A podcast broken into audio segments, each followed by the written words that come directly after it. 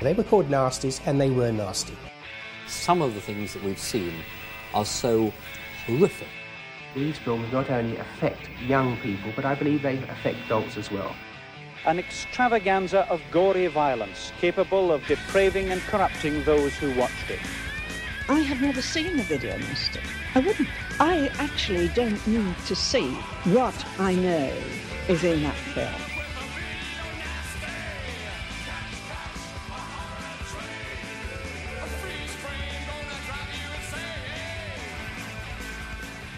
And welcome back to another episode of Doing the Nasty podcast.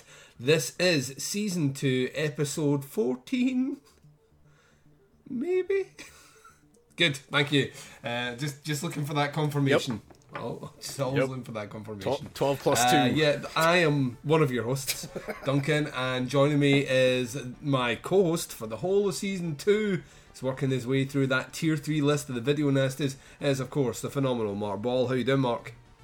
Doing excellent. Happy February to all the folks listening. Uh, it's already been a, yet another shit show of a month in the world, and uh, we're, we're just going to keep on chugging along. Thankfully, we've got a couple of fucking amazing movies to talk about tonight. Are, are you are you finding it difficult to muster the sympathy for other parts of America right now that are complaining about some snow? I always feel when Um, like I, I see other parts of America complaining about snow, you must be like, sigh, because it'll be gone relatively quick for them. But you have like you're like thirty days a night where you yeah, are. months and months of this shit to look forward to. So that's yeah. I mean, I don't know. The fucking definitely we we don't get snowstorms that gnarly. Either that or like Hmm. homes homes down that south are just not not They're equipped not built like for a- it. Yeah. so it just fucks everything up, kind of, and yeah, I don't know. I I, I do feel bad for a lot of these people because it's been just an absolute shit show, but. uh yeah, I don't feel bad for Ted Cruz who tried to fucking run away to Cancun for the weekend and got caught red-handed, and blamed it on his children. That was a that was a, that was a great story. Well, I, as a, as a parent myself, Mark, I will tell you right now that that is the reason that you have kids as an adult. You have kids so you can blame all the terrible things that may come your way on those kids. I didn't want to, but the Operation kids, Human Shield. kids were fucking complaining, so I had to get on a plane and take them to Cancun. Yep, let's get them to Cancun. And obviously, as soon as I got them there safely, I realised that I would then come back. I mean, we're, we're not we're not going to hold that over me, guys, are we? Are we? Are we, guys? Seems you are. Uh. I mean, that's not great. Uh, yeah, it's uh, it's been so a weird one. Like, that. yeah, we had like we had relatively bad snow here, which kind of caught us a little bit by surprise, um, and that that was that was fun. I mean, I, I, I suppose it wouldn't be f- it wouldn't be fun if I had been active over the last couple of months, but I have very rarely left the house at all. So when I looked outside and it was snowing and it was quite heavy, I was like, eh, Yeah, fine. That's just Yeah. another reason for me not to leave the house. Cool. Uh, so, thanks, mean- universe. That's really the only reason that I don't like this f- cold, shitty weather is like get, trying to get around or get anything done that involves being outside for any extended period of time. Fucking sucks. Yeah, I, I, I think just in general, especially when I don't know, like it just seems like if there's even just a flurry of snow, like it, it's almost guaranteed that people on the road just drive like dickheads.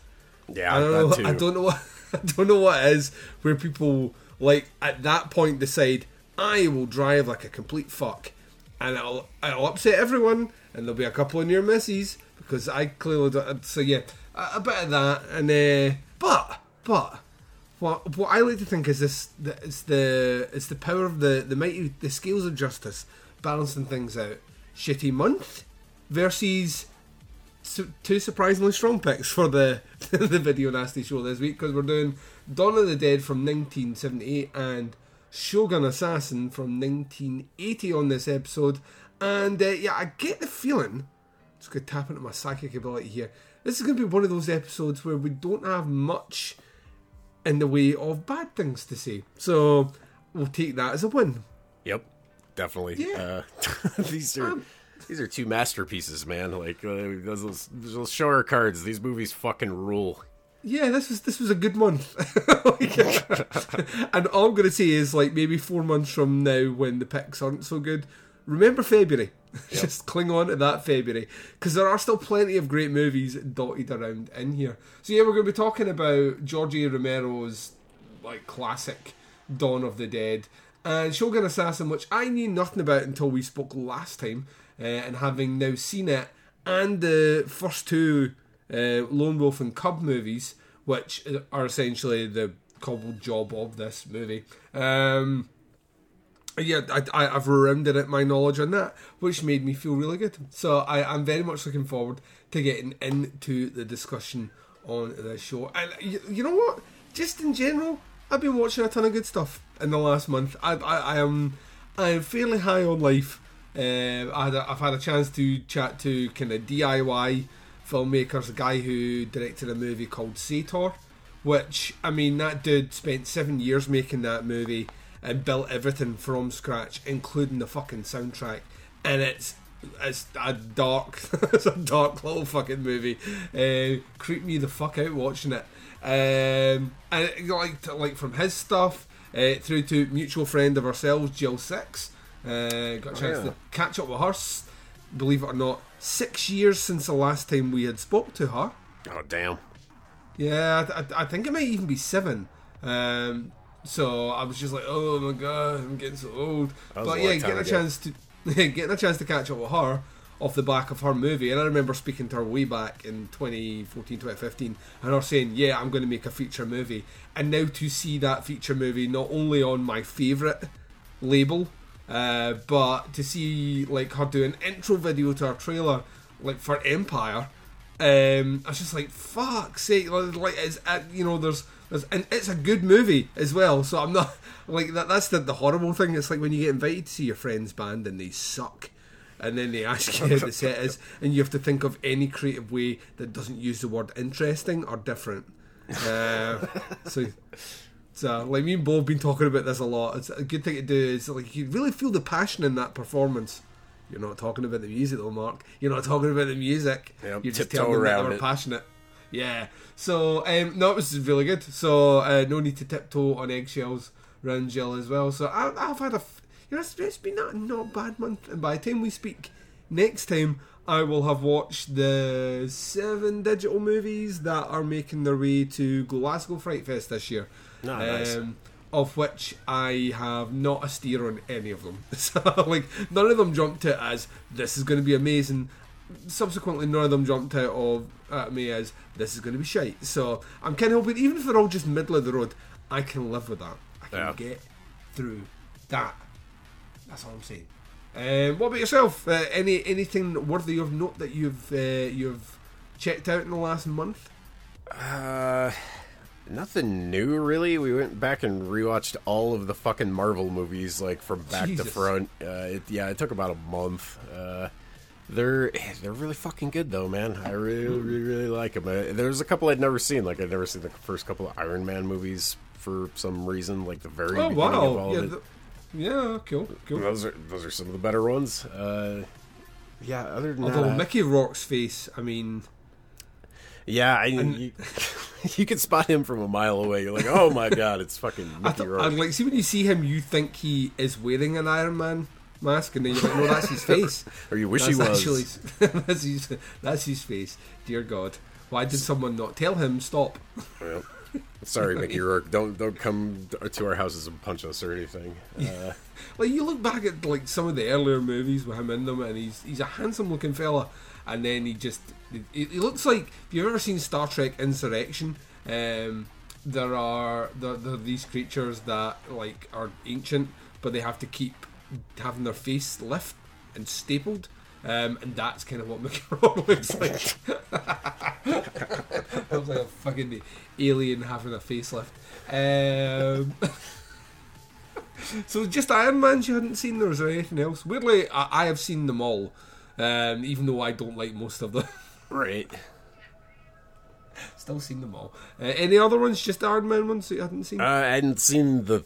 I don't think I'd seen either of the Thor movies either, which those are kind of those are lower on the list for me. Although I do kind of I like the character of Thor, I just don't think those yeah, are great. the movies, first kinda. movie is a hard work, like a Yeah. hard work to get through. That second movie, I didn't mind so much. The third movie, which is Ragnarok, I think, is legit good. Yeah. It's, it's a very fun, very quirky movie, and the fact that uh, Taika Waititi's doing the fourth one Yep. makes me excited because I, I like that. I gravitate more to. I've spoken about this before. I just can't do the whole the world's about to end sort of thing over and over again. So I tend to gravitate to the ones that don't really do that. Yeah. So things like Ant Man, love the Ant Man movies. Um, things like Guardians of the Galaxy, kind of love them because they're kind of distant things, and all the the spacey Thor stuff that isn't set on Earth. Fine all that, but just like just all the like when it, it there's so many holes and things like that that start to you know what I'm like as a film watcher, Mark. you know I'm like that. Like, this right- is right- bullshit. I'm just like, well, here's this insurmountable enemy that's facing off against one of them. Wait one second, if only he was a member of a team of. Oh, wait one second, none of them are here. How convenient. Um, oh, that happened again. Maybe we should put something in place to stop that happening again. Uh, you know, just fucking, just like, uh, oh, oh my god, man. Um, but yeah, I, I, I mean, and we had a whole year without them last year. Yeah. Ain't no. So, um, and I think they're like that. Oh, you didn't have any last year. Well, we will have seventy-five TV shows and seventy-four more movies. I, say- like that. WandaVision's been really fucking good too. I almost kind of think you would like Yep. it. I will love it. I know love it. Um, I'd like. I I was hooked from the trailer. Like from the trailer, I was like, yeah, this is my sort of weird. I have not watched it yet because me and my wife tend to binge watch things. So Right. I'll wait for it to finish. It's the same with the Mandalorian. Like we didn't watch we didn't watch the Mandalorian at all until. fact, It was like six months after it came out before we went through the first season, and then we waited for the entire second season to finish before we watched that. Things like Cobra Kai hadn't even touched Cobra Kai, um, and then it came across the Netflix, and then I was like, "Oh, that third season's coming out. We'll just not watch it until the third season." Then binged all them. So soon as soon as WandaVision's all wrapped up, I'll be on it for sure. The weirder the better, and it sounds like it's weird, and that's that's my bag. Yep. So- I, I think you'll. I think you'll dig it. It's very. Yeah. Uh, yeah. It's it's super abstract. Yes, that's my shit. You know me. that's that's who you get Duncan in. That's And I think you, it's starting to lean into kind of like a horror thing, like late in the season too, which I, I think they're set, trying to set up the next Doctor Strange movie and like some other stuff that's gonna be a little more horror centric. So I'm Yeah. I'm, ki- I'm excited about that. Yeah, I, I, I, I look forward to it like that. And, uh, Doctor Strange was another one. I liked that movie, Ah. um, and yeah, I like that character, and I like what's happening with that. Um, I, I would like to see Scott Derrickson see it through, but uh, Yeah. Sam Sam Raimi ain't no slouch, so Yep. yeah. like lose one guy, gain a Sam Raimi. I think we're doing okay. Yep. Uh, you know, uh, Mark, we have two great movies to discuss here. Uh, I feel we just should get the heavy hitter right out of the way. So we're going to take a short break for our listeners. They're going to hear. I don't even know who does the intro for this one. Um, it might be Alan Jones. If it's not Alan Jones, it'll definitely. But it'll be one of the heavy hitters. It'll be Kim Newman or something. Where we'll speak about Dawn of the Dead. You will then hear the trailer when we return. It. Myself and Mark sitting down to discuss that movie right after this. And now we come to George Romero's Dawn of the Dead. Probably the best film on this compilation. Probably the best film in the, uh, you know, the, the whole haul of, of this period. One of the few that's that's remained a lasting classic. And yet everyone forgets that in Britain it wasn't particularly well treated originally. It was retitled. It was called Zombies. They didn't even do it consistently. It's called Zombies in its opening credits and Dawn of the Dead in its end credits. This was the version, in fact, that premiered at the London Film Festival in 1979. I know I was there. And then had a successful theatrical run. But this was the very birth of video. It may well have been the first videotaped film I saw on Betamax, of course. And I suspect it made a fortune, even though it's a, a slightly BBFC snipped version that was around. But it was one of the kind of wonder films of the early days of the the video rental industry. I think it was one that everybody saw then. I suspect we don't we could fill the rest of the uh, this tape the um, the interview with just talking about the things about this movie everybody knows and how important it is and what a major influence it is on subsequent horror pictures. But just in terms of its influence on the video industry, I suspect that it was the release of this picture on video that inspired the release of all those other zombie pictures. Uh, yeah, the, the the famous Italian zombie movies, which had started, they they got theatrical releases off the back of the success of Dawn of the Dead. Um, but then they became the kind of mainstays of the video nasty list. It's interesting that this was only, as it were, grey listed as a video nasty. I think even then there was a sense that George Romero was a cut above the Italian hacks, uh, that this was a reasonably serious film. Uh, and I think even the people who were predisposed to be upset looked at this movie and saw something that was plainly operating on a completely different level. Not that that usually stopped the, the censorious, um, but it meant that there were more people in its corner willing to fight for it. In the UK, the theatrical distributor of Dawn of the Dead were Target, with a precursor to Arrow, who was still in business. On video, it was Alpha, who was Stanley Long's company, who were quite big as a, an early video distributor. I think even they were aware that they, they struck it really lucky with Dawn of the Dead. Um, that I assume they just bid, it, bid the, the most for the rights. Uh, and that they didn't do what some distributors did. They didn't take advantage of the fact that um, you know, they didn't have to release the BBFC version. They did release the BBFC version, which is very slightly cut. I think if you watch the two back to back, you'll notice some. There are there's a famous head exploding that's gone, and there are some uh, gun sight shots through where you see the telescopic sight and the, the head exploding. Those were trimmed.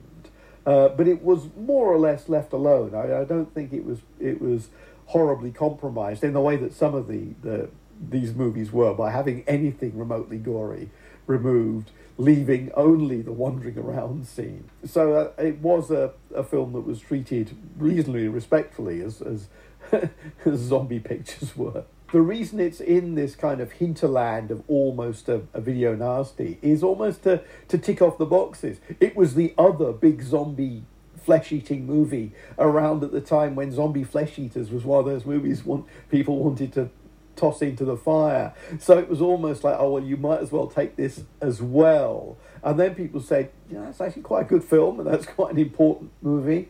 Uh, I think it's a, yeah, a, in the the trawls that went round, you know, there are stories of people taking Apocalypse Now because they got it mixed up with Cannibal Apocalypse, yeah.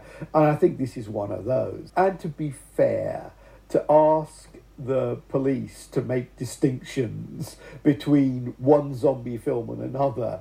In a day before yeah you could go on your yeah your iphone and check the imdb to sort out which is which. When even companies didn't know which films they were releasing, when certainly the bloke who ran your video corner store had no particular idea what was on his shelves and who made it, it was difficult to ask people whose job was was had nothing to do with this to try and make those distinctions. But I think that's just part of the grand tragic comedy of the video nasties years.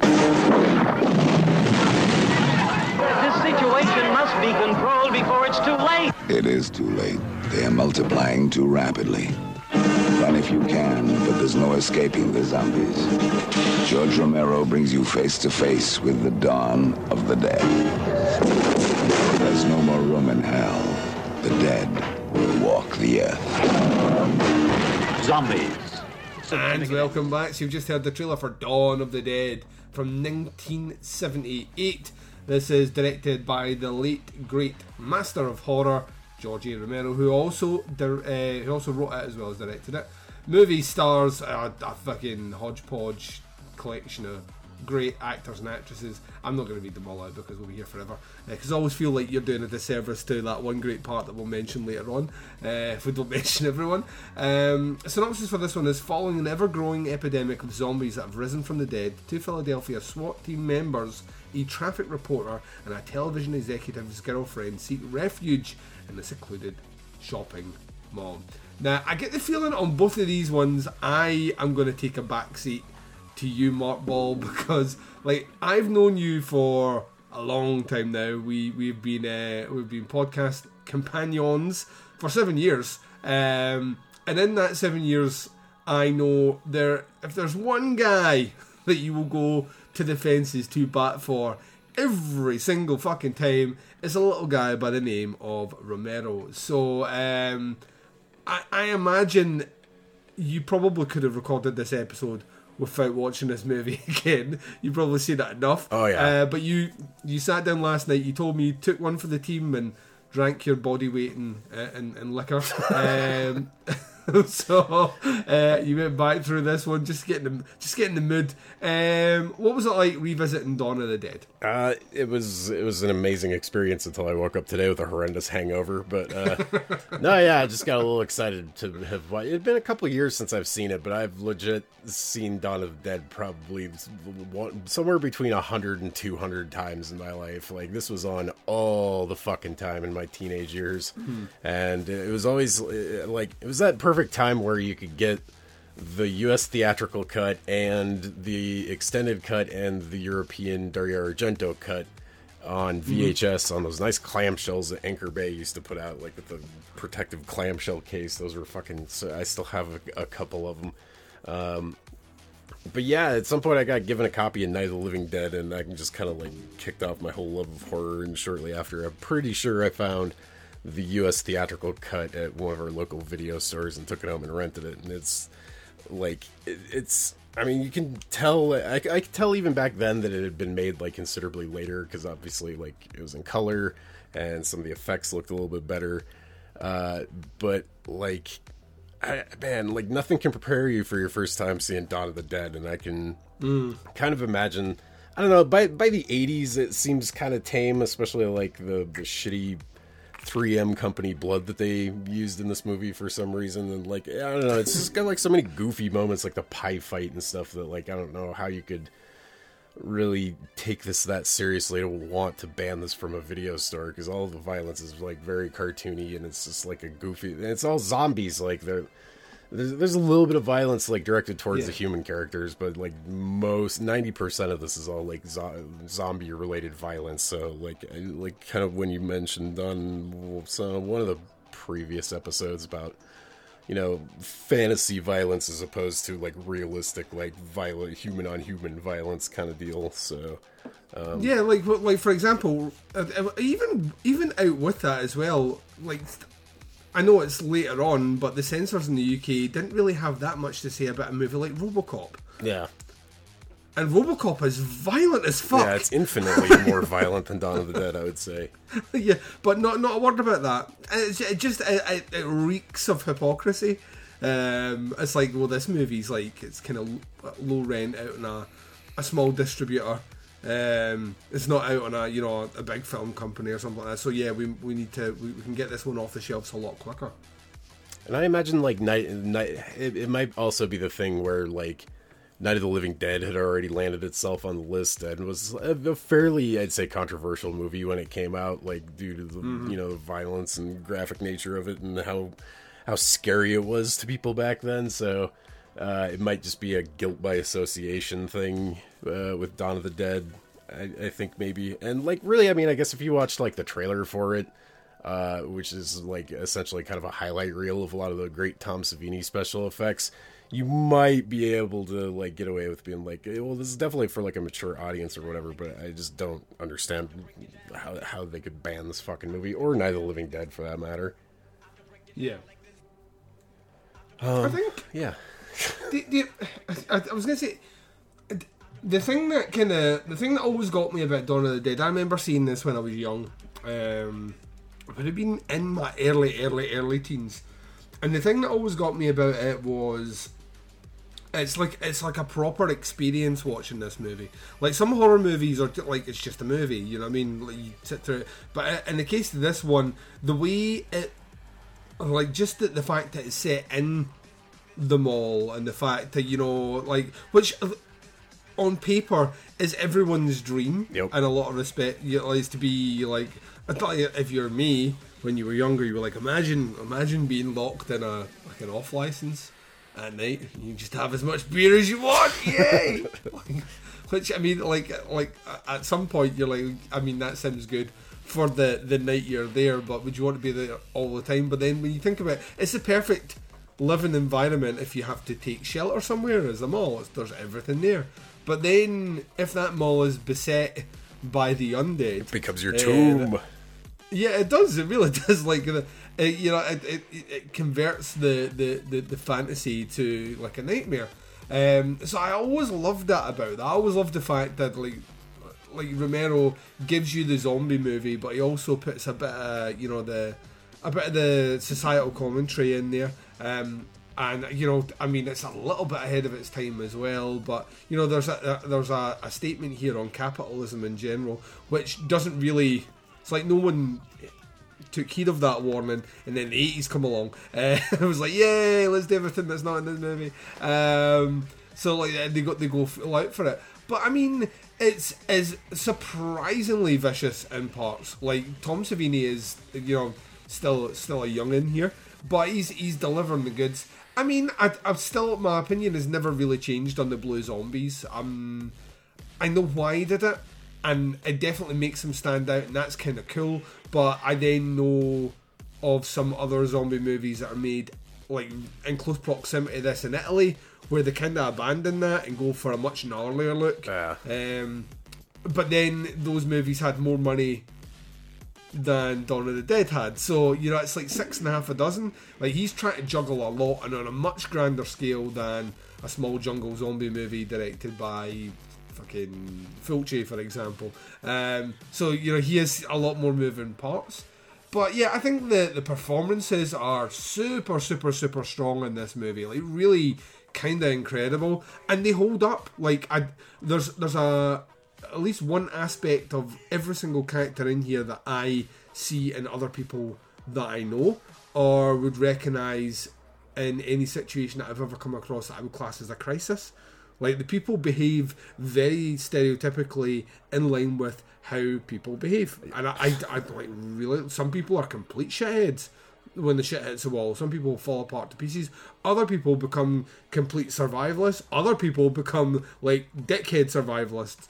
Um, and it kind of runs the gambit of that. I think that works incredibly well. And then you've got all the other cool stuff on top of this. You've got the the Italian score for the movie, which is fucking magic. Oh yeah. Um, you've got all that. You've got the, the fact that the stories in the background that like Argento like basically gave Romero his home for you know a couple of months and said go for it right here get away from America. Um, Romero knocks the script out in less than a month and he's good to go. And Argento all he wanted was the the rights to release the movie in Europe as a as a favour back, you know, you would sort out this the score and all the rest, and then you get the Argento cut, which I know a lot of people don't like, and I know I'm in the minority on this one. Uh, I really like the Argento cut. Um, I'm not just saying that because if Argento shat on a screen, I would probably still give it five stars. Um, It's different, but it's like- good. It, it it trims it down so it's not as long. I think it's like closer to ninety minutes rather than I think the theatrical cut's like two hours and six min- minutes or so. Yeah. My, and it makes it a lot seem a lot more like an action movie. And there's like yeah, it, it gets it, it gets Which it down makes- to the meteor bits. yeah. Which which is weird because on paper it should be the other way around. Like Argento's the one that usually is like, no, the movie must be two hours. It must have a huge dream sequence in the middle. Um, and it's, it's weird that he he edits it in that way. But I do like it. It does chop out a lot of stuff. Um, what was interesting is like we spoke about this recently with Deep Red. The Italian cut of Deep Red has a lot of humor in it. Has this kind of love story. Sets up a lot more kind of red herrings. The American cut of the movie, the Hatchet Murders or whatever you got over there, is like like it's like fucking twenty odd minutes just chopped out of that movie, and then it's repackaged and stripped down. So it's weird to see it happening on the other side, like you get this, you get this masterpiece, and then you get another master of horror sitting there going, "No, no, no, take all this stuff out." like, like Italians don't care about this shit. Yeah. like the, the mall, we don't have malls here. Fuck that. Uh, you know, like it's it's weird to see all that done. I think here's the thing. This is the movie that really puts zombies on the map. A lot of people think it's Night of the Living Dead, and it is to an extent. Certainly, is a movie that turns a lot of heads, inspires a lot of filmmakers to make movies. But this is the movie that pretty much every zombie movie after this movie, you can chart right back to this movie in one sh- way, shape, or form. And I don't even think he knew that when he made that movie, it was going to be that influential. And in some respects, it sadly became the the kind of the anchor to his career. Like he always, he, could always finance, maybe not fully, but he could always finance dead movies easier than he could any other project that he wanted to do. Yeah. Um, and I, I, I feel that I, I, I feel so sorry. He's the he's the director. I feel uh, that whole class of Masters of Horror is the one I feel most sorry for, in that he has a great body of work, but had he just been given some of the free reign that a Wes Craven got, or you know, or, or an Argento, you know, like to, to an extent as well. If he'd just been given that room and a bit more cash, you, like you can imagine. Like I love Day of the Dead. Day of the Dead is like a. I, I once again going for an, uh, an unpopular like thing. Like Day of the Dead is, to me is the better movie over Even Dawn, um, but it's a movie that's heavily compromised, like hugely compromised. You read that original spec for that movie, it sounds the tits. Um, and they were just like that. How much money you want for that? No, we're not giving you that fucking money. Yeah. Don't be silly. Um, Well, they were willing uh, to yeah. if he could deliver it rated R. And Yes. that wasn't really an issue when Dawn of the Dead came out because in 78 you could still release a movie in, in America anyway. You could release it unrated and it would drive, you know, play theaters and drive-ins and stuff like that. But yeah, that that was the deal with the studio on Day of the Dead. They said, "We will give you this money, but you will deliver an R-rated movie that we can market everywhere." And Yeah. George said, ah, "The script isn't. It's. I'm still gonna do it unrated, dude. That's what people want." the, the, the script says no. Um, it's weird that the script actually says no. Um, and what's it says? It says George Romero turns around to producer, raises middle finger. oh, oh fuck! Look what I'm doing. Um, it's it, I, yeah. I, I don't know. Like I say, I just I feel I feel very. I always felt sorry, and then the whole dis, the whole um, the rights issues to his movies and all the rest. He's a guy who because I think because he was so ahead of his time. Like Night, Night of the Living Dead is like people forget how early that movie came out. I think it's just like you we you know he, he's almost a, a victim of naivety then and that just carried right through you can never really shake that um I mean it's we could the thing about this movie is I don't think we're going to bring any clever witticism or commentary to a review here that has not been done either by ourselves on separate podcasts Yes. Or is widely known out there. I watched the for this run. I was going to watch the Argento cut. I stopped myself. Uh, I watched the the, the the the proper cut of the movie on the new 4K UHD release from Second Sight, which by the way blew the tits off me. It's fucking incredible. Looks amazing. Uh, maybe one of the best prints uh, on 4K UHD that I've seen yet. Um, it was just like absolutely awesome, and it finished and it's weird you, you joked i think it was on the last episode about this movie deserves to be in a museum. Um, and this is the if it's not this movie needs to be in a museum. I think this is hugely culturally important not only for cinema but it's a movie that's still it, it invaded the pop culture in in such a way. Like you don't have the walking dead for all its pros and its, its cons. You don't have the walking dead which was the cultural mecca of TV for, for a long period of the last decade. Yep. You don't have that without Dawn of the Dead. You don't have like the the, the resurgence in in kind of zombie movies from 20 days later without Dawn of the Dead, and you don't have all that Italian shit, which is fucking amazing, by the way. You don't have all that Italian shit had it not been for this movie. So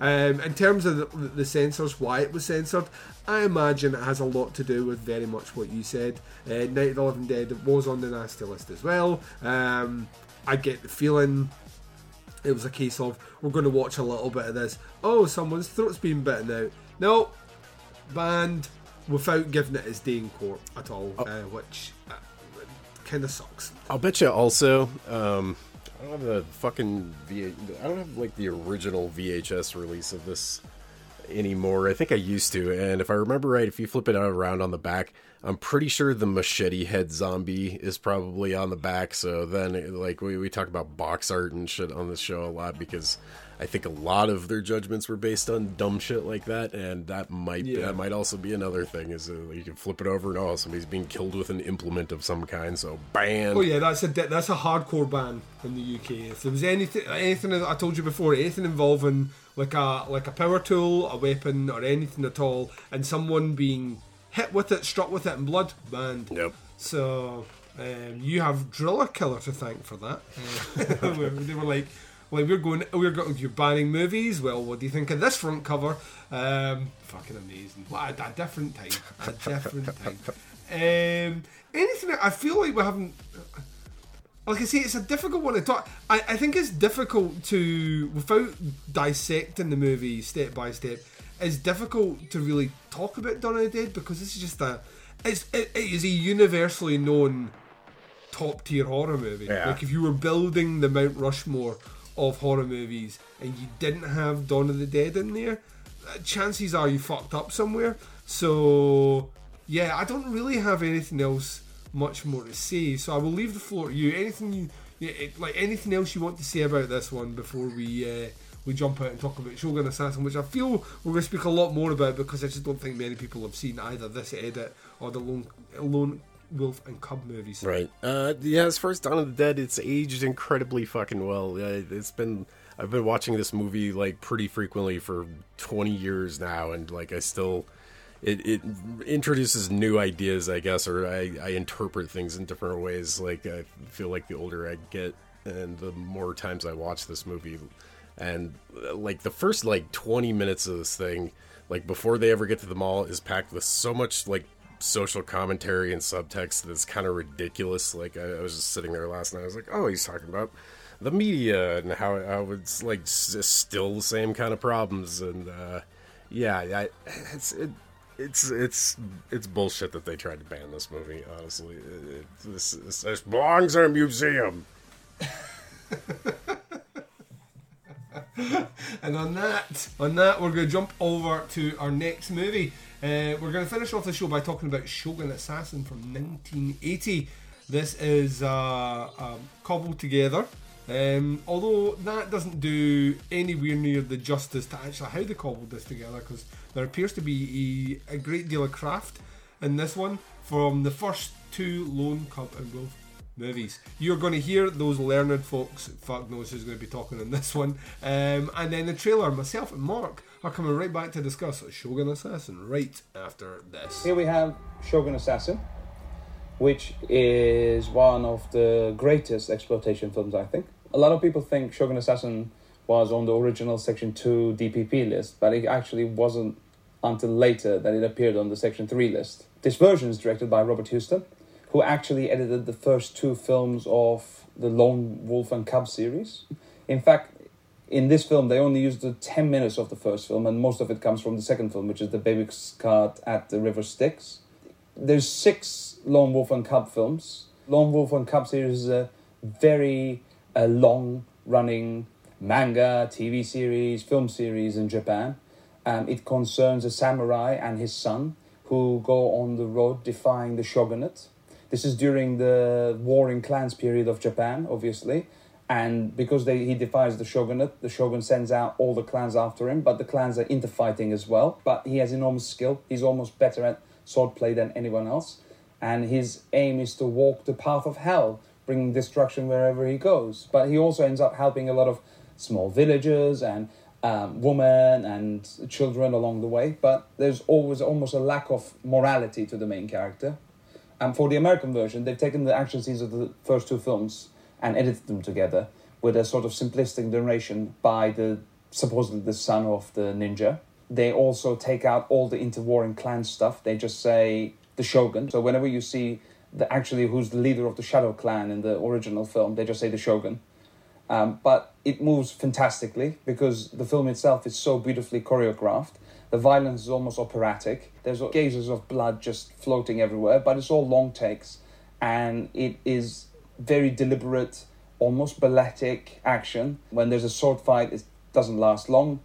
The plot in the original is very traditional to the jidaigeki genre, but the American version is obviously a very speeded up version because they've just taken the action. American actress and comedienne Sandra Bernhard did one of the voices for the film.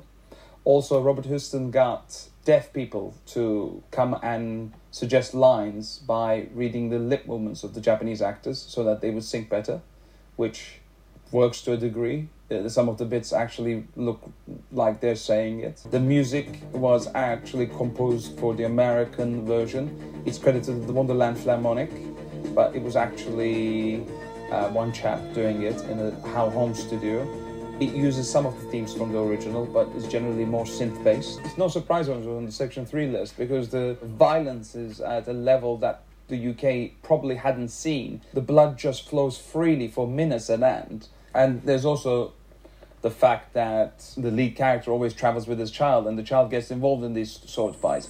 The baby cart is well equipped with knives, and in one instance, he's rolled down the hill and he operates the knives to take out the ankles of these ninjas that are running towards them. And you see in graphic detail the ankles split and coming off. I'm sure that didn't bode well. And there's a scene where the child is uh, hung on a harness and then dropped into a well really fast, which probably panicked all the moral guardians out there.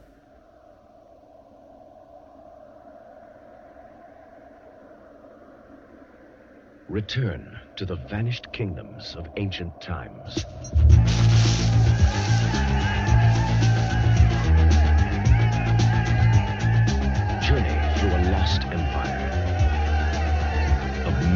Wizards and barbaric passions. Behold the saga of a legendary warrior, a loving father who has the power of a dozen armies in one sweep of his mystic blade.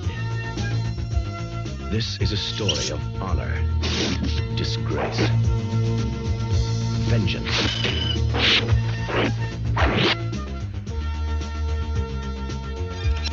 massacre, and a man who became a demon. Shogun Assassin. Once, he was the greatest of the magnificent samurai. Now, he hunts the evil lords who butchered his wife and stained his honor. One man and one child defy the most notorious masters of death on the planet. Like father, like son meets the greatest team in the history of mass slaughter.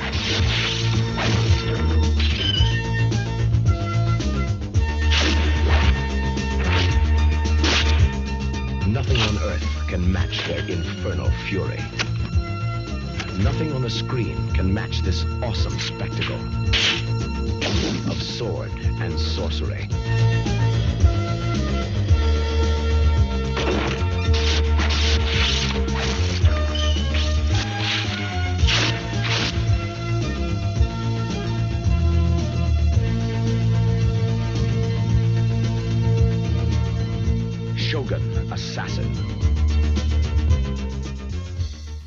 Welcome back. So you've just heard the trailer for Shogun Assassin from 1980. This one is uh, directed as maybe a strong word. Um, Robert Houston and Kenji Misumi. So Kenji Misumi is the guy behind the Lone Cub and Wolf movies. Uh, Lone, Lone Cub. Am I saying that right? Lone, Lone Wolf and Cub. Cub movies. Yeah, I'm getting all confused. Um, Robert Houston, uh, you don't know who he is, click on his name because you will be taken straight to pages of stuff that that guy did, including his involvement with Wes Craven's The Hills Have Eyes. Oh, yeah. That's right. Yeah. Um, so this movie stars a lot of Asian people, so Duncan is not doing that. Um, at all. I'm not even entertaining it. Uh, the synopsis for this one is when the wife of the shogun's decapitator is murdered and he is ordered to commit suicide, uh, the paranoid sh- by the paranoid shogun, he and his four-year-old son escape and become assassins for hire. Maybe the son doesn't, but uh, embarking on a journey of blood and violent death. Um, so yeah, I uh, I have owned the Lone Wolf and Cub movies for what feels like an eternity now from Criterion, and uh, I'd never watched them. And then obviously when we were getting ready to do this, and we are talking about it last month, you threw the curveball at me. You were like, "Well, this is basically like, you know, it's a kind of smooshed version of them." And I was like, "Huh?"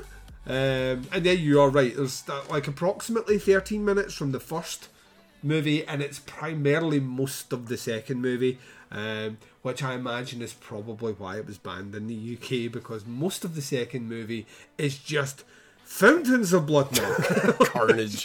fucking, it's absolute violent mayhem uh, in the best fucking possible way. Although, doing a bit of digging around, this movie actually did have a theatrical run in the UK where they cut, wait for it, two seconds of runtime. Huh. I wonder what Two two, seconds. what two seconds could they fucking be? Partly the two seconds involve the bit just before the stabbing where the kid looks up and sees the glint of the sword, and the BBFC in the UK were like that. Nope, child did not see violence. Oh wow, that's bizarre. Yeah, literally, that was that was that was the line. Um, it was rounded up, but wasn't actually officially banned um, in the UK, so it was never prosecuted. But like these copies were rounded up. So, well, yeah, like I say, it's approximately like 12, 13 minutes of the first movie, purely interspersed for context. To, so to give you a bit of context to who these characters are, because but the second movie understandably assumes that you've watched the first movie. Um, so it's more there for that.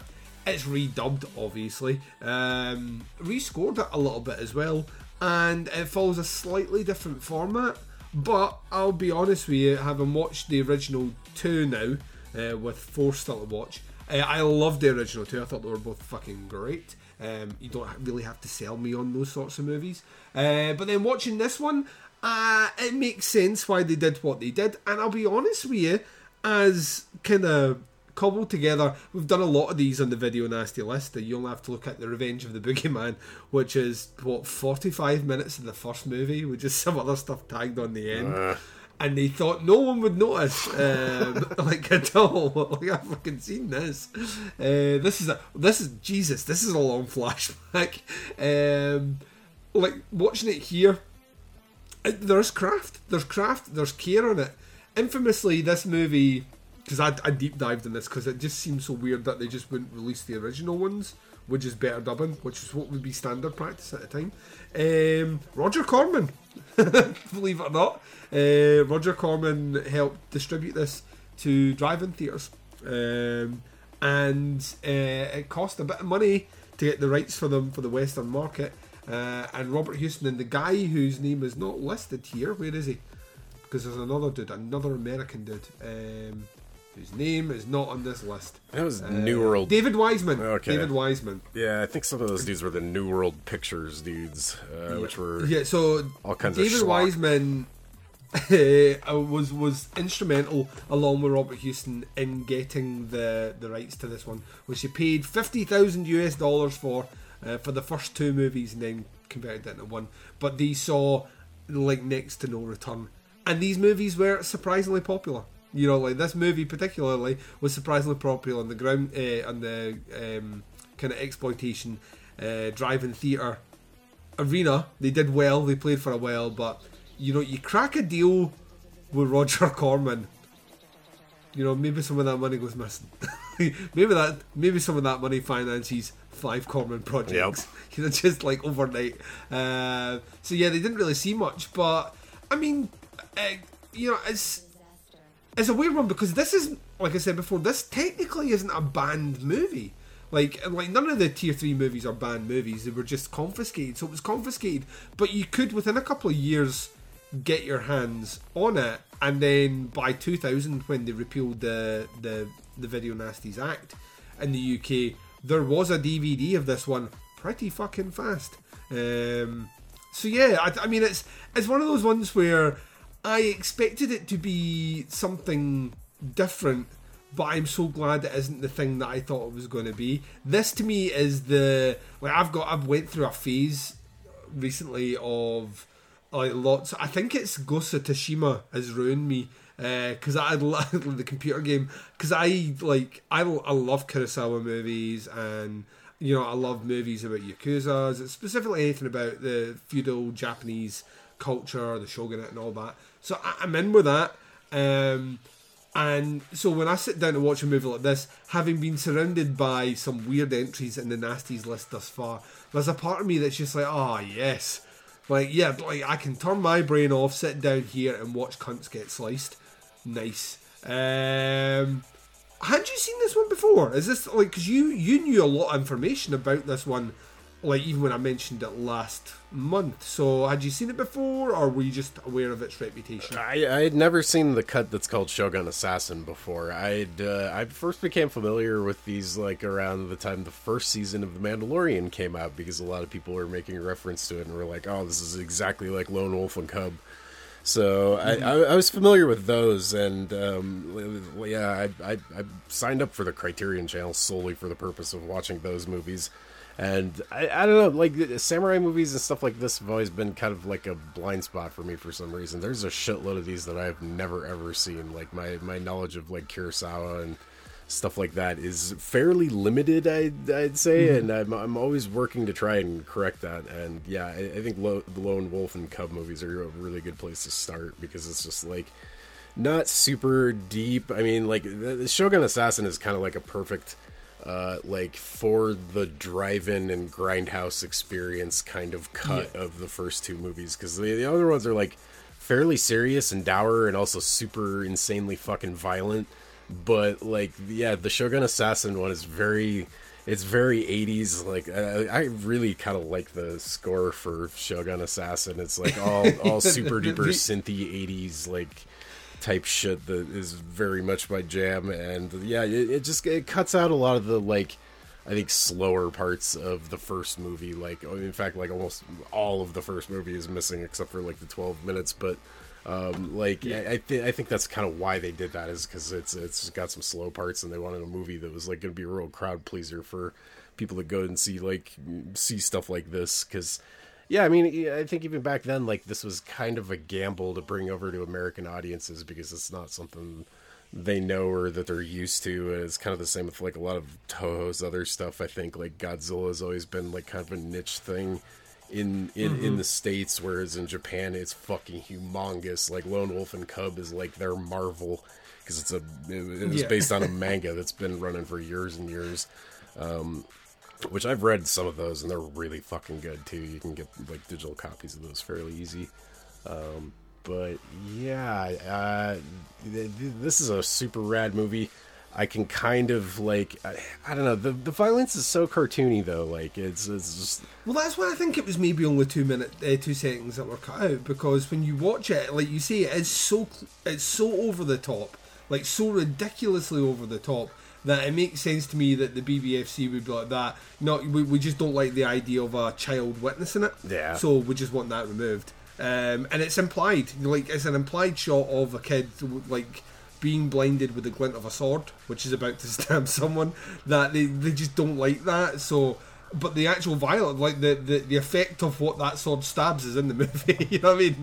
That bit's still fucking in there. Um, so, like, they didn't appear to have a problem with it. I think you're right. I think it's because it is so over the top. Like, it's so cartoony. It's so manga. It is so manga. You know what I mean? I, it's, it's, it's difficult not to. I mean, it's it's every like you, I don't think you get. I mean, this is Shogun like according to IMDb, so I will take it as fact. Um, is like we already know it's direct. It's a direct reference in movies like Kill Bill, for example. But they men- they mention this movie in Kill Bill, so um, specifically this is for um, the bride's daughter uh, watches at night when she stays with Bill. Uh, she watches Shogun Assassin every night.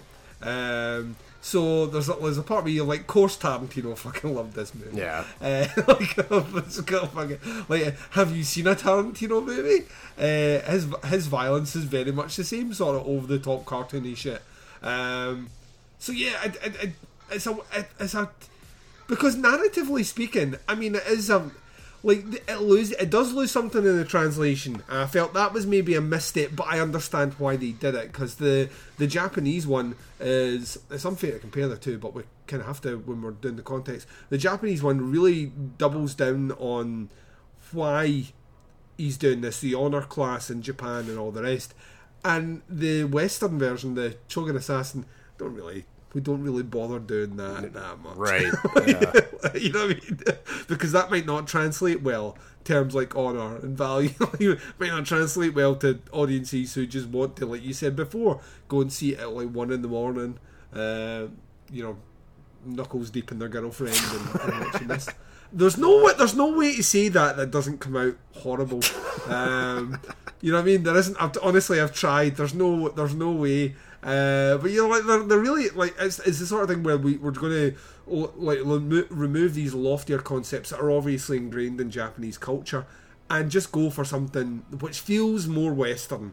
And there's part of me that, like I say, I like as a viewer of cinema from that part of the world, I like those concepts. You know, it makes me feel like I'm gaining. I'm a better person when I have those concepts. But I understand fully you're putting this in the drive-through circuit. Yeah, we can drop that. Yeah, so, that, that totally makes sense. Um, yeah, I, even like the kids' dialogue and shit like that. Um, it's a bit weird. like you know, what I mean, like the I, I'm a three-year-old, like I can get your inner dialogue was a wee bit kind of strange. But yeah, overall, I mean, if you've never seen Shogun Assassin before, the weird thing is, I would say if you've never seen Shogun Assassin before, I would still get Lone Wolf and Cub. I would still get that box set uh, or get the Criterion Channel or whatever it is because trust me, the first thing I was thinking when this movie finished, uh, like this version of it, is I would have loved to have seen this like a sequel. I would have watched the shit out of a sequel, and then I was like, oh yeah, that's right. I have a box set with four other movies yep. so, that exists. So I would say go down that road uh, for sure. But yeah, I mean, this is this is a pure joy to watch. Like I thoroughly, thoroughly loved this one. Um, so I don't have anything else to say. I, I have also just suddenly any sweeping like remembrance to my head here. We didn't grade the previous movie, so we're going to have to grade both these movies together. I think we pretty well um, gave Dawn of the Dead a case dismissed. I, I was thinking about it's that. a case dismissed. yeah, yeah. Like dismissed. if you. Uh, oh yeah, like it's a case dismissed. I think like I, like yeah, definitely. And I think in terms of Shogun Assassin, like the violence, we've said it before. The violence, it's a super violent movie, but it doesn't at any point feel real yeah. like at all. You could you could show so, like a th- at least like thirteen year old this movie and they would love it and it wouldn't like horrifically scar them or anything. Like this is this my is... my six year old sat down and watched Jurassic Park three tonight.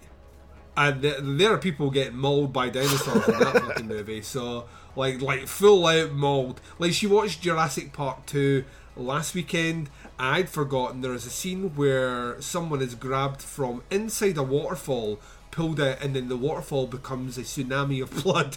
like just seven year olds watching it, like six year olds watching it with fucking popcorn. So you, you know, like so, yeah. You like my daughter could watch Shogun and Assassin. I don't think she'd be bothered at all because it is so cartoony. It is so over the top. Yep. So uh, yeah, I'm, weirdly, I'm, I'm, I'm, I'm going to double down on this one and say case dismissed on this one as well. Yep. I just don't think there's like there's anything egregious about what happens here. Same here. Yeah. Nope. This is this is uh, this is pretty safe viewing, and uh, yeah, one I kind of wish I would have discovered when I was like 13 or whatever, but like for whatever reason, it's taken me years to go around to like a lot of the like samurai and martial arts movies. That's not true. We were we were definitely all obsessed with like Jackie Chan as kids, and like, oh yeah, police story and stuff like those that. Those were Oh, super yes. hot shit at the time. But yeah, for whatever reason, the samurai movies have all kind of eluded me. So like, uh, yeah, if somebody wants to drop some suggestions in in the Facebook group for You doing seen, the nasty, yeah, you've you've seen you've seen the Takashi Miike ones? Yeah, I've seen Thirteen Assassins and Blade of the Immortal, and I think Right, there's one other one I haven't seen that we couldn't remember. He's always got about seven. yeah. he's got like he's, he's got about seven. So no, that's cool. As long as you as long as you take those one o- as the modern ones. I mean, the best. I mean, you're gonna like you're gonna get a lot of people just telling you to check out like Seven Samurai and stuff like that. The the Kurosawa stuff's the way to go. Yeah. Um, with, with that ran, if you want to sit down and have an other kind of an otherworldly experience, the movie ran. Like get your Sunday afternoon booked off get a couple of burrs, um, get a big old bowl of popcorn. Uh, you know what? Treat yourself. Get a big old bowl of popcorn. Dump some M and M's in there. Oh yeah. Dump some M and M's in there, and then you sit down and you basically watch, um, you know, Kurosawa do Shakespeare, but in the form of samurais. It's fucking incredible. it will blow your tits clean off. Uh, full color as well. It's just oh man, I might watch that. Right? Yep. Gotta put that on the Uh, list for the weekend. Um, yeah, and then stuff like the like I I mean these will be movies like the Zatoichi ones, the the Blind Samurai. I mean, Yeah, I've heard, you always heard of those. do- Those sounded really cool. Oh, they're fucking great. like they're absolutely. He's just like a he's just a fucking hard old gnarly blind samurai bastard just chopping the fuck out of people. It's amazing. um, so yeah, uh, there's loads more. There's loads more. Um, and when when this podcast finishes, we'll lump on. We'll just do a samurai cast. Um, and that'll never end. Uh, but yeah, uh, we are going to take our final break when we come back. Uh, after promos for shows that we love, uh, we'll be closing out the show right after this.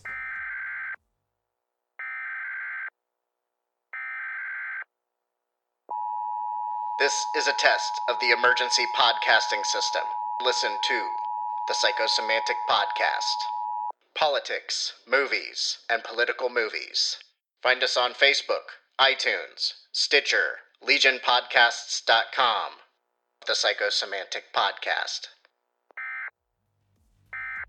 And welcome back. So, you've been listening to Doing the Nasty. This has been season 2, episode 14. We've discussed Shogun Assassin from 1980 and Dawn of the Dead from 1978. Two absolute fucking barn burners. But where are we going next? I hear you cry. Well, uh, maybe not the same level, uh, but it proves to be an interesting combination as myself and Mark will be looking at Christmas Evil, aka You Better Watch Out. Yay, Christmas in March. By Lewis Jackson might still be snowing, dude. Um, Probably. So, uh, so I've got the Blu-ray unopened here. I've seen it before though. Um, a toy factory worker mentally scarred as a child upon learning Santa Claus is not real suffers a nervous breakdown after being belittled at work and embarks on a Yuletide killing spree. Ho ho no. Um, Yeah, so I, I blind bought the. Vin, do you have the Vinegar Syndrome Blu-ray of this? I, I've got the I've got the 88 films one, so it'll be the same Okay. print. Yeah, It'll be yeah. the same print. Uh, so yeah, this blind bought this because it was on sale at some point. I think I paid like eight bucks for it, Yeah. and I guess it's worth every penny. I, It's I kind of forget. not great. It's, Yeah. it's fun, but it's not great. um, and then the next one, which the cover art for this one has had me giggling since I saw it. Uh, we will be doing the astrologer, Okay. aka Suicide Club. Oh, okay.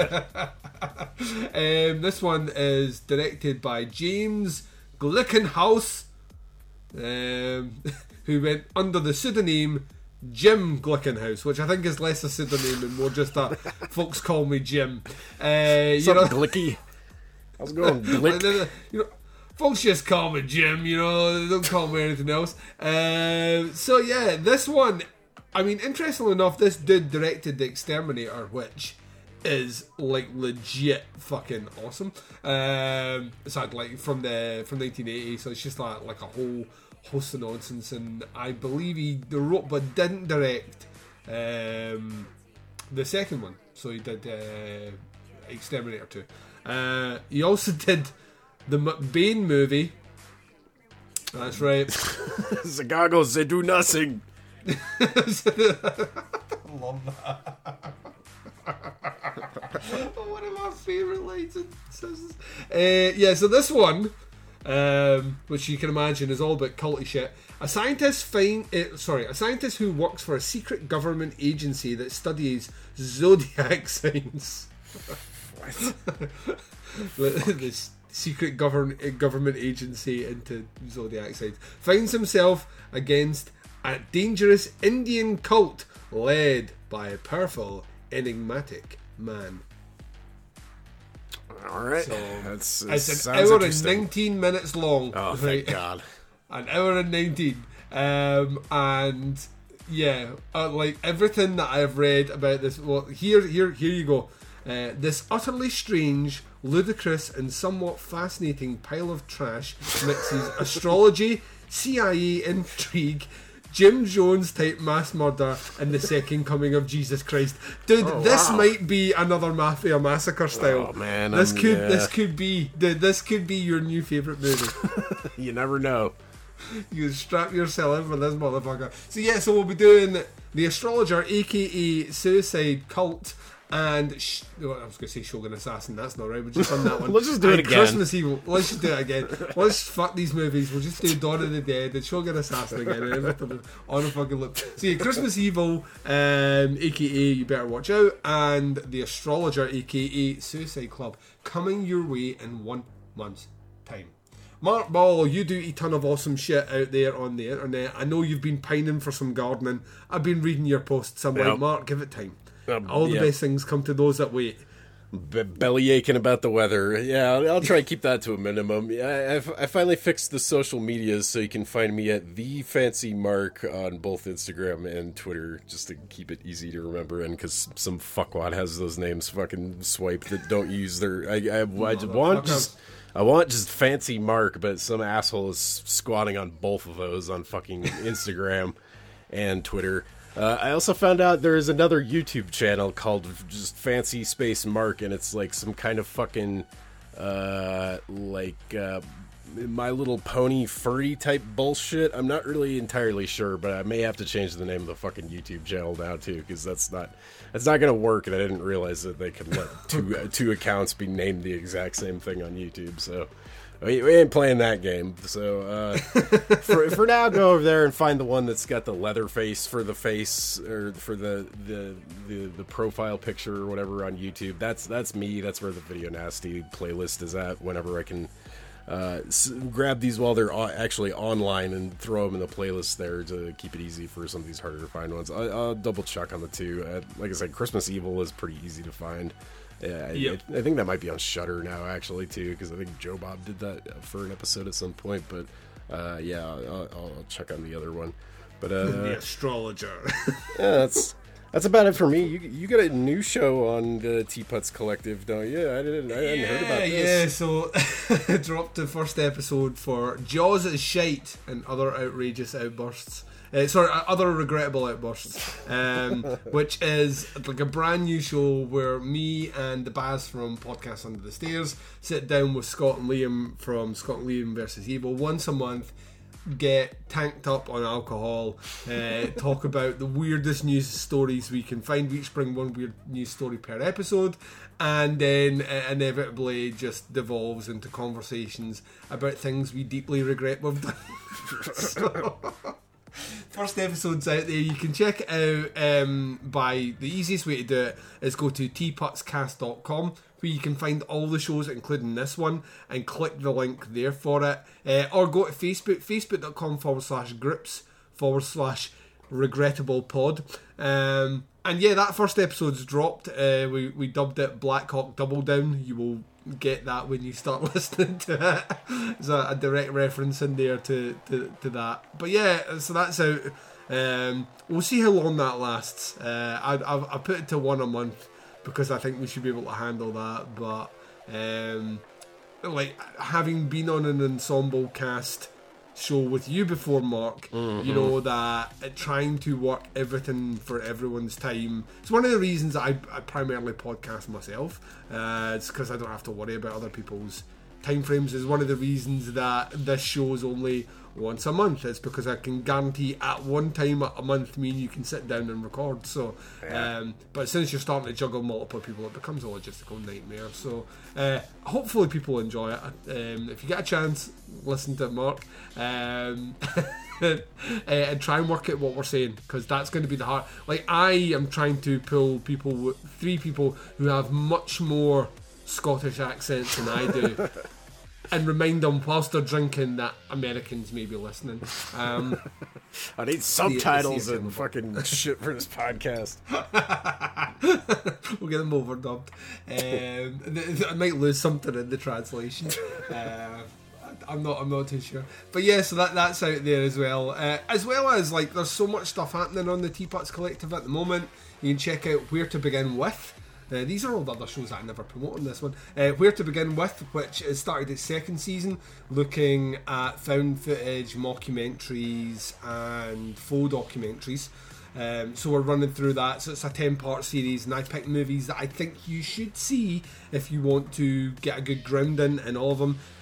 Unlike the previous season, which looked at Giallo, so was kind of more specific in the horror genre, this one is jumping genres, so we're going all over the shop. Uh, movie number two, which is out there for, for people to check out, is on Fear of a Black Hat, which is one of my favourite. Oh man, I haven't seen that in years. Oh, so fucking good, so good.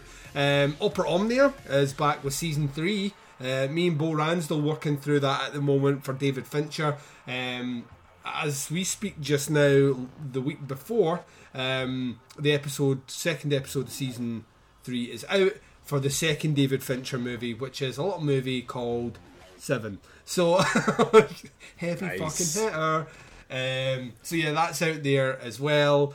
And yeah, uh, Chronicle will be coming back. I, I- it was supposed to come back in March. It's likely to be April now because the series is going to be shorter, and I want it to run in the middle of the year when you know I have all the free time doing the summer series. Right. Don't know what I'm doing. Um, yeah, so like tons of stuff out there. Please go and give it a like, but make sure you keep up to date with what's happening with the nasties. And myself and Mark will be back in one month's time to talk about like CIA zodiac signs and um, disgruntled workers who think they're Santa. Yep. Um, it, it's going to be a weird combination. We're going to be here to hold your hand and take you through it. In fact, in some cases, don't watch the movies. Let us watch them and then listen to us talk about them and then make up your mind. like sometimes better. I know some of them are desperate to watch them, but yeah, Let us do the dirty no- work for you. yeah, there's no way I can give the stamp of approval to a movie like The Astrologer until I've seen it. So, just letting you know. Um, but yeah, until then, take care of yourselves out there, folks. Mark, would you like to say goodbye? Goodbye. Tay, be good to each other. God damn it. Yes, it's not difficult to treat people like humans. Yeah. It really isn't. I, I feel like I feel like this is like it's, it's a push for people now. Don't let it be a push for you. Treat people like you yourself would like to be treated. Unless you enjoy getting pissed on, then have some have some thought for your common man before you whip your dick out and pee on them. Um, not everyone's a priest in Rawhead Rex. That's all I'm saying. Yep. But it should be a T-shirt. That should be a T-shirt. not everyone is a priest. there we go. Uh, right, until we speak to you the next time, take care. Bye, everyone. Bye.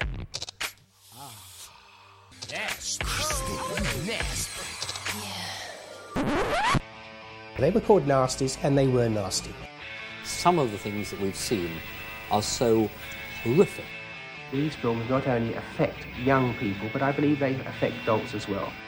An extravaganza of gory violence capable of depraving and corrupting those who watched it. I have never seen a video, mister. I wouldn't. I actually don't need to see what I know is in that film.